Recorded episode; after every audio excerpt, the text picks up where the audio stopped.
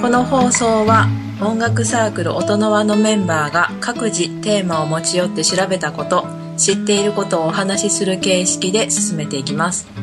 リスナーの方はメンバーの話の輪に入っているつもりで聞いてくださいね。なお放送の内容にはもしかすると間違っている箇所もあるかもしれませんがご了承の上お聞きください。またこの3人の会話はスカイプによる三者間通話で行っておりますのでそれぞれの環境音や一部通信状態により聞き取りづらい時があるかもしれませんのでご了承くださいはい。こんにちは。こんにちはあはい。今日も音の輪サークル始めたいと思います。お願いします。お願いしますはい。今日は僕、鮭が、えー、論理的に作曲するには、これを覚えておくと、やっぱいいよねっていうことで、あの、コードの簡単な仕組み、基本の部分をちょっと今日は話していきたいかなと。うん。ではいこれ基本の基本の部分なんで、多分5分ぐらいで終わるんじゃないかなと。おこれはなんか楽器が弾けない人でもいける。楽器、なんか簡単なのがあればいけいけるってこと？そういう i、iPhone とか iPad みたいな、ああいうあ Android とかの。和音を鳴らせれば、なんとなく、ううん。ん、コードを演奏できるぜっていう感じですかね。うん、まあ、あ、はうんうん。い。で、えー、まあコードってね、いろんな楽譜とかスコアとか見ると出てくるじゃないですか。はい。はいうんで、それをみんなね、見て、ああ、どうやって抑えればいいんだろうみたいな感じで演奏すると思うんですけど、まあ、まずそのアルファベットで書いてあるものを、まあ、コードネームって言います。コードネーム。はい例えば C とか A マイナーとか、うん、G ディミニッシュとかなんかいろいろ、いろんな種類あると思うんですけど、まあそれをひっくるめて、まあコードネームといって、で、これすごい便利で、アルファベットと数字の羅列なんですけど、まあ、うん、そこに書いてある大文字のアルファベット、うん。例えば a マイナー7とかってあったら、その A っていうやつが、まあ、ルート音って言って、まあ、土台の音、はいこう和音を積み重ねる土台の音なんですね。うん、で、うん土台の音からどういう順番で音を積み重ねればいいかっていうルールがコードネームには書いてあるっていうことなんですね。はいはい。だからまあ、何の脈絡もなく、コードネームを見て、こう押さえますみたいな、なんだ、コード本とかあれば、まあ誰でも一応、鳴らせるぜみたいな、そういう便利なものではあるんだけれども、じゃあただ鳴らせたら音楽になるのかというと、やっぱこう、音の連続っていうのが音楽を形作るんで、まあある一定のルールみたいな、セオリーみたいなのがあるんですね。うんうんで、そこで出てくるのが、ダイアトニックコードって言って、うんうん。まあ、いわゆるコード進行を順番に弾いていくことを、音楽ではハーモニーって言うんですね。うん。要は和音の連続をハーモニーって言うんですけど、うんうん、で、そこには、えー、機能といって、なんていうのかな。まあ、ダイアトニックコードって、ドレミファソラシドっていう音階があって、音の階段が。はい。で、それを一個飛ばしで3つ重ねるとね、基本のコードができるんですけど、これ大丈夫ですかね？これ大リスナー、リスナー、これね大っとね、丈夫ですか、ね、紙に書きながらね、聞いてもらえると、非常に、ね、目に見えてわかるんじゃないかなと思います。あのーそもそも、うんまあ、そのコードが何、なんでこうあるのかっていう多分話をした方がいいのかもしれないんだけど、あの、キーの問題があるじゃないですか。キーはね、今無視します。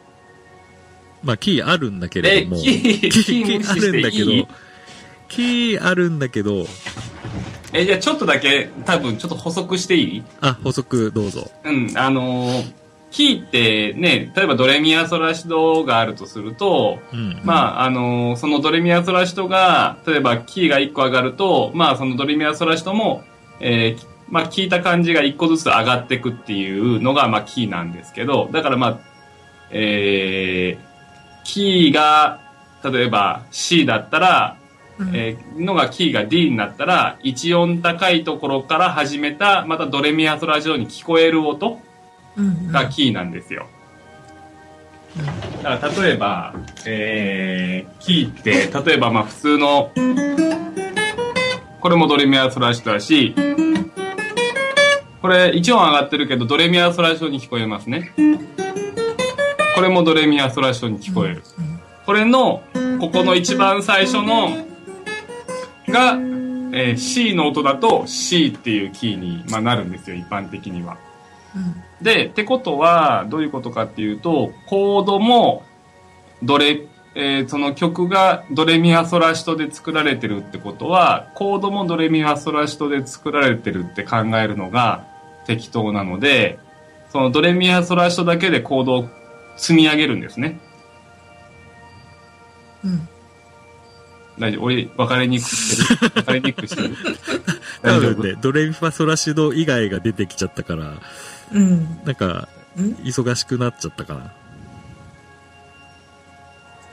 絵に描かないとわからんのかな、これ。まあだから簡単に言うと、キー、ドレミアソラシドでできてる音楽は、コードもドレミアソラシドでできてるって思ってもらえばいいですね。う。うんんそうすると、ドレミアソラシドの中で積み上げて、その、行くルールがあって、うんそれを多分ね、さっき説明した話に多分なると思うんですけど、それがダイアトニックコードって呼ばれるものです。はい、それ積み上げたものがですね。うんうんはい、だから、ドから積み上げて、レから積み上げて、ミから積み上げてっていう風なのの7つやってたの7つのものがダイアトニックコードっていううんものです。っうんうん。ていう補足があった方がいいのかなと思ったけど、いらんかった？うん大丈夫？大丈夫？はい。はい。はいありがとうございます。お願いします。はい。で、なんだったっけ？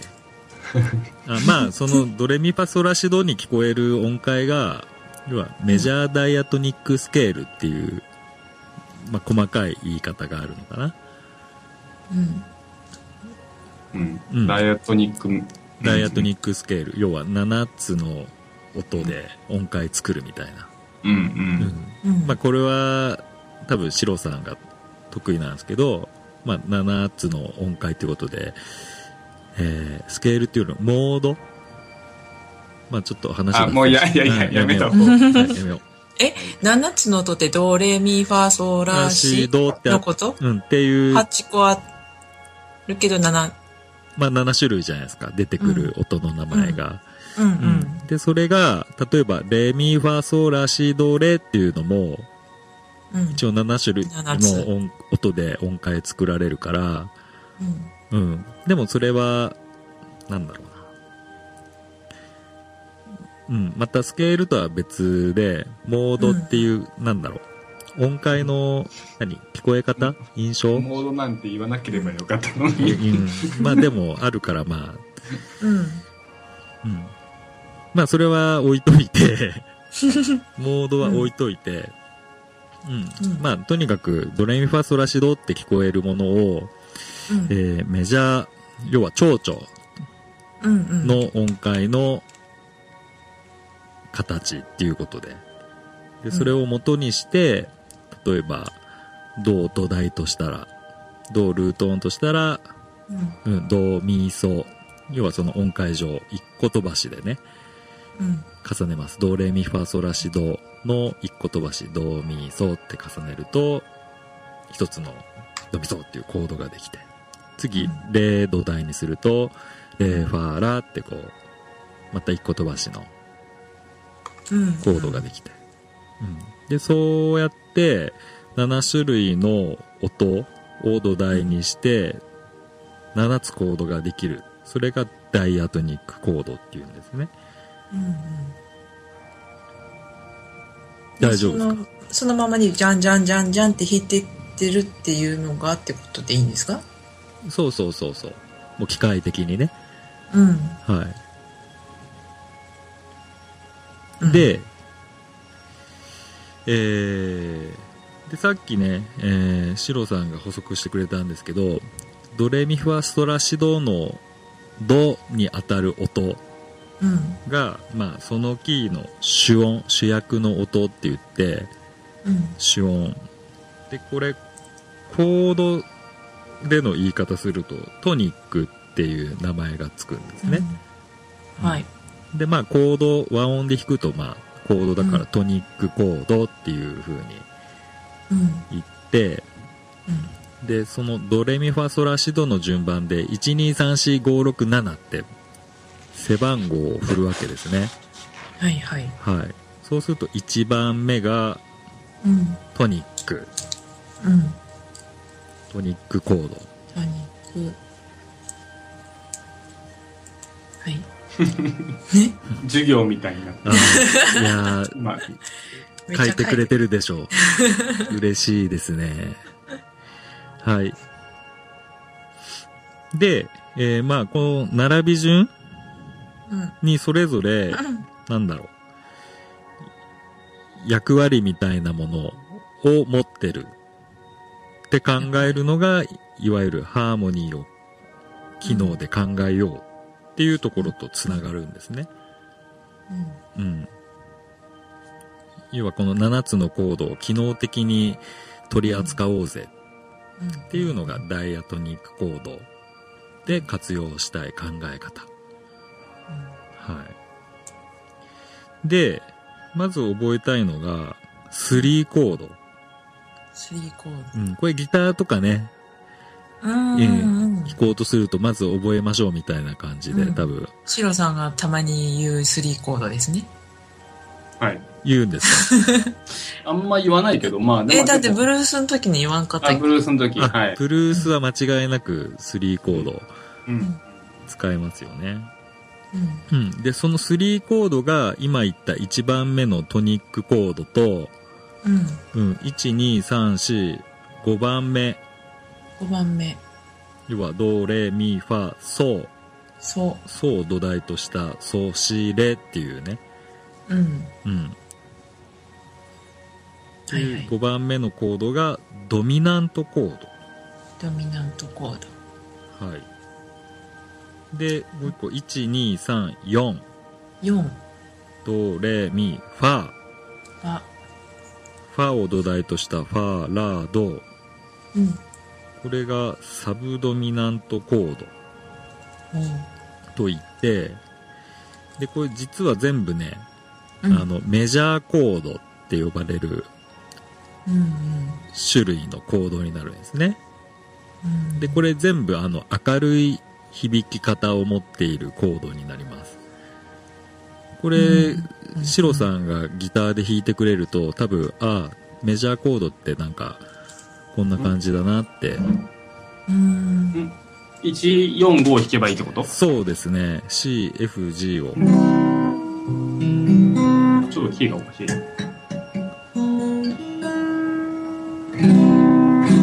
これが C。1、1、4、4。うん。5。で、また、うん。まあ、1。明るいね。うん。うん。さあ、コード弾きましたみたいになるのが、この3コードたちうん。なんですね。で、まあ、このハーモニーの機能っていう風で考えると、もうトニックコードのグループ、サブドミナントのグループ、ドミナントのグループって3つのグループ分けしかないんですね。うん。だから曲の伴奏とかって全部この3つのグループのコードの組み合わせで組み立てることができる。うんう。うんん。へーでこれ、うまいね、三角関係が成り立っていて、うんうん。まあ僕がよく例えで使うのが、うんうん。えー、三人親子。どういうこと？三人親三子。人親子。えー、まずトニックコードが、親父ですね。大黒柱ですね。はい。で、ドミナントコード。これね、愛を深めた結果、うん。愛を育んだ結果、こう、結び、赤い糸で結ばれた奥さんだね。うん。ドミナントコードが。うん。はい。で、その愛の結晶の形として生まれたせがれがサブドミナントコード。あ、なるほど。あ、なるほど出ましたね。で、これ矢印で、うん。うん、こう、寄り添いたいレベルがね、うん。ちょっと差があるんですね。うん。うん。やっぱね、えー、奥さんはね、こう、親父を立てたいわけですよ。うん。うん。だからドミナントコードは、うん。トニックコードに対して、うんはい、あなた頑張ってねってこう、寄り添うわけですね。うん。うん。で、サブドミナントコードは、これはまたね、しつけのよくできたせがれでね、うん。こう、おかんが、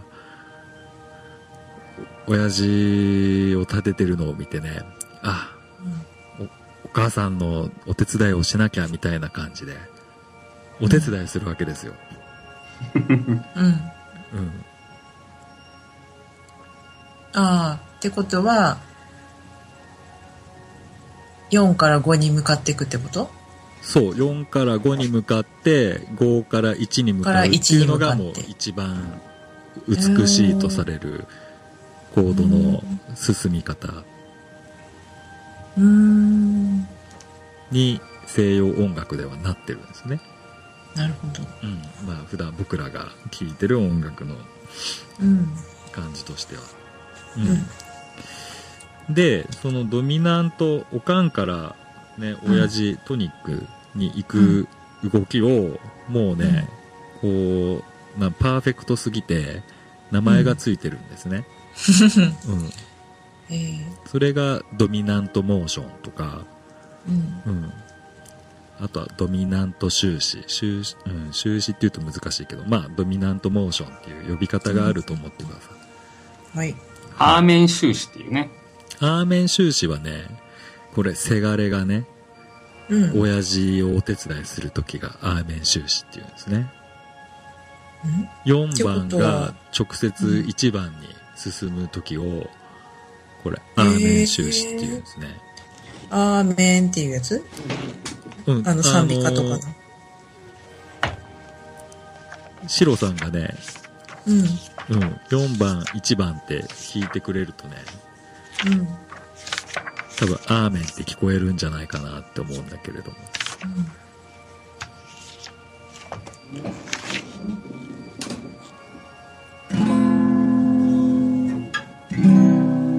うん。うん。うん。うん、ななんとなくこう、賛美歌で、うん。アーメンみたいな。ええっていうところから、アーメン終始って名付けられたらしいです。うーん。うん。だから、アーメンに特に意味はないみたいな。うん。なんか、たまたまそう聞こえちゃったぜ。まあ、もともとね、あの、まあキリスト教とかね、そういうのは、まあ教、会音楽を発祥としてるから、うまあん。名前名付け方にそういう宗教的なワードも出てくるんですが、うん。うん。うん、まあ一般的には、一般的には、まあサブドミナントモーションってあんま言わないけど、うん。言わないね。あんま言わないけど、うんまあアーメン終止系とかっていうパターンの名前としてね、4、1って進む場合は言ったりしますね。うん。うん。で、まあ、クラシック時代からの流れだと、まあ、この二通りの、こうトニックへの進み方が、まあ気持ちいいぜ、美しいぜってなってたんですけど、えー、まあ1950年代、60年代からこう、ブルースからロックがうん育ち、うん。で、ロックはこう、反社会的に反骨精神で、今までの流れをぶっ壊すみたいな感じで、コードの逆行っていう技をね、得得したんですね。逆光。逆行。逆行っていうのは要はトニックからうん。ドミナントに行って進み、進んで、で、ドミナントからサブドミナントに進むっていう、要は黄金パターンの逆を辿ってくっていう。へえうん、これをコードの逆行って名付けられていて、うん。うん。ちょっとシロさんがね、逆光で弾いてくれるとね、なんかロック感を感じるんじゃないかな、みたいな。なんか背背徳感みたい感じるうん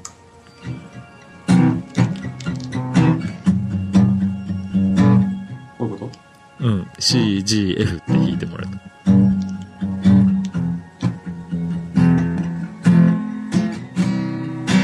イエーイ。ウォー。はは。ね、なんかもう、うんうんうん。そんな悩んでてもしょうがねえぜみたいな、うん。ちょっと力強さを感じるみたいうんな。うん。だから、あの、このように、まあ、あースムーズだなとか、あ綺麗に進むなとかっていううん。のをまあ基本にしておくと、それと違うことすると、また違う印象を見つけやすくなるっていうのが、この、なんだろう、ハーモニーを機能で考えようっていうところのうん一番のポイントなんですね。うんうん。こう、良い見本を知りつつ、その見本をあえて崩してみるっていう、ううんん。そうやって応用していくための、なんか、基本的な覚え方うんになりますね。うん。で、えー、さっきね、あの、トニック、サブドミナント、ドミナント、3つのグループしかないよ。うんうん、このうんうんコードの分けれるって言いましたねうん。じゃあ、1番目、4番目、5番目以外はう何にもないのかっていうとそういうわけじゃなくて、はいはい。この3コード以外のダイアトニックコードに並んでいるコーうんドは、その他3コード以外のコードは、こううん代理コード、代理コードうん。課長代理とかの代理ですね。うんうん。代理コードって呼ばれていて、要はこの3コードの代わりになれる。うん。ん。あそうなんだ。なるほど。え、え、な、な、なんですか？いや代理コードってなんかよくなんか聞く聞いたりするけど、うん。あんまいまいち分かってなくてどどういうことなの？何の代理なんだろうなってずっと思ってて。3コードの代理なんですね。そういうことなんですね。はい。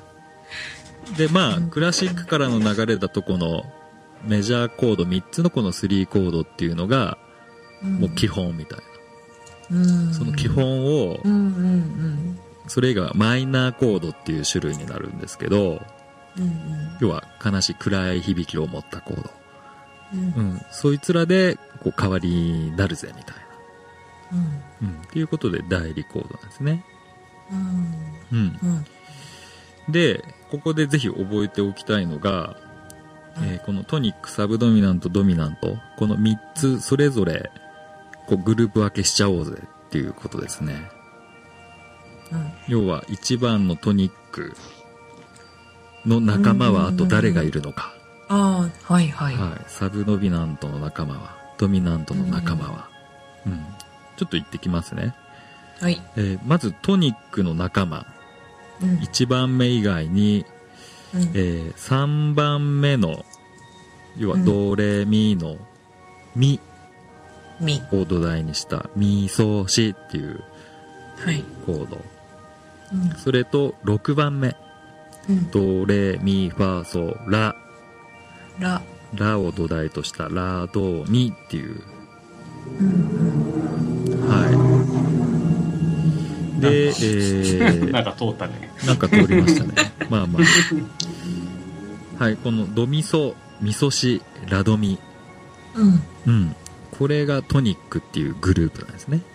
うん。うん。だからもしなんかドミソってコード弾いてたとしたら、うん。そこはミソシでいけるかもしれないし、うん。ラドミでもいけるかもしれないっていう可能性を持ってるっていうことなんですね。うん。う。うんん。で、やっぱこのダイアトニックコード、7種類のコードうん。はそれぞれ微妙にこう、独特の印象を持ってたりするんで、うん。うん、やっぱ鳴らし替えると、そのコード進行の流れの雰囲気がね、感じ方が変わったりする、うん変化をつけたりできるっていうことで活用していきたいわけですね。うん。で、続いて、えーサブドミナント、うん4番目のコード。はい。はい。これはね、2番目のドレ、レを土台としたレファラうん。っていうのが仲間ですね。うん。はい。で、ドミナントコード。5番目のドミナントコードは、7番目、7番目。はい、シ、ドレミファソラ、シか。うん。シを土台としたシレファっていうのが仲間になります。はい。うん。ただこの7番目のやつはちょっと変わり者で、なんていうのかな。まあ、ダイアトニックコードって全部親戚みたいなもんで、うん。うーん。まあ、こう例えていいのか、どうなのかありますけど、ね、1、4、5が家族でしょ？うん。これ各家族ですよ。一番家族の最小単位ですよ。うん。うん。で、えー、3番、6番は、うん。お父さんの、うん。なんか、兄弟とか、そんな感じ。なるほど。うん。で、えー、5番の、おかんうん。の、まあ、遠い親戚おかんのいとこぐらいなのが7番目かな、みたいな。ううんん。ちょっとせがれからすると遠すぎてなんか、よくわからないおじさんみたいな。う。うんん。まあでもね、まあゆくゆくはこの7番目のおじさんはね、すごい力を持ってたりするんですけどね。ね、シロさん。なんか漢字的には4番が、ちょっと、なんかもうイメージの問題だけど、なんか4番が、あの、息子だとすると、はい。うん。まあ2番は妹かな。ああ、なるほど。あおあ、ーその方が近ないんか、はい。はいその方がしっくりくるかなな。るほど。そうすると6がなんだって話になるけどね。6が、ふと、お、お、おとんのまあ、お双子。母さんの前の夫とかね。えちょっと嫌だな、それ。ちょっと嫌ですね。で、7番目の人が、まあ、あの、今、ね、1番の人の前の、まあ、あの、奥さんとか。昼ドラっぽいから、だと、なんかちょっとなんか、うまく噛み合う感じがするけど。そうなんだ。まあまあ、なんかこ3番う、目が難しいよね。3番目難しい。このね、3番目っていうのがね、ちょっとこれ、愛人？トニトニ愛ック。トニックっていうけど、ちょっとね、ちょっと違うんだよね。うん。うーん。まあ、ダイアトニックコードってこうやって、うん。なんだろう。人間模様みたいな感じで、うん面白いね。そう、面白いんですよ。うんうん。うんしかも入れ替わるからね。え入れ替わる？あの、代理コード。ややややこしい。あーそういうことそう、話3コードは代理コードに入れ替わっちゃったりするから、あれ、さっきまでおかんだったのに、あれ？どこ行ったとか、なんか、ううん、ん。せがれだったのに、あれ、妹来たぞ、みたいな。うんうん。で、さっきの、はいその451とかって言ってたのが、はい。その1が1番目っていうのが、はい。その3番とか6番に行ったりするってこと？そうそうそうそう。ね。そっくりこう入れ替わってる。うん。んあだから代理だ。そう、だから大って事。ことだね。そうそうそうう。ん。うん。と、まあ、うん。まあこのまま話し続けてもいいんですけど、うんうん、ちょっと結構な分量になってきたんで、うんまあこれちょっと分けていいですか？うん。また。うん。これ次、そうだね、聞く人はまずこれ聞かないと全くわからないよね。全く、まあ、ちょっと、ね、おさらいもしつつ、うん。また次まあだから回、次やった時にこの回聞いてくださいみたいなのがいるね。そうですね。はい。はい。はい。というわけで、ね、まずダイアトニックコードっていうものうん。があって、まあそれは曲のキーによって、それぞれ決まってくるよっていう感じなんですが、まあその7種類できるダイアトニックコード、7つのコードにそれぞれこうグループ分けができますよと。うんうんうん。トニック、ドミナント、サブドミナントっていうね。うん。うん。で、それぞれこう、仲間が結成されてね、うん。それがこう、ね、縦横無尽に入れ替わりつつ、曲は盛り上がっていくみたいな。うん。はい。まあ、そういう、まあ基本的なね、えー考え方っていうのがあります。ってことでした。はい。はい。はい。ちょっと、また次回まあ頑張りたいと思います。談義というよりも講座っぽい感じだこったうね。まあ、めっちゃ生徒でした。うん。まあでも、うん、やっぱこういうね、こう、大事じゃないですか。なんか深くだけど面白くっていうのが楽しいね。あ、面白かった？面白かった。あ、ありがとうございます。お父さんとかね。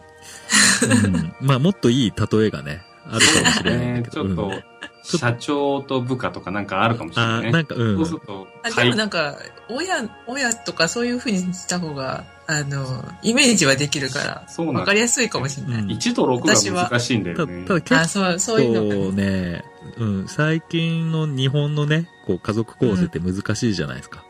うん。だから、おじいさんとかにすればよかったのかあ。おじいさん、ねおばあさんを出すと、ちょっとうまくまとまったかもしれん。うん。うん。じゃあちょっとそれまた整理して、はい。うんはい。面白おかしく例えてみたいと思います。はい。はい。今日はありがとうございました。はい。ありがとうございました。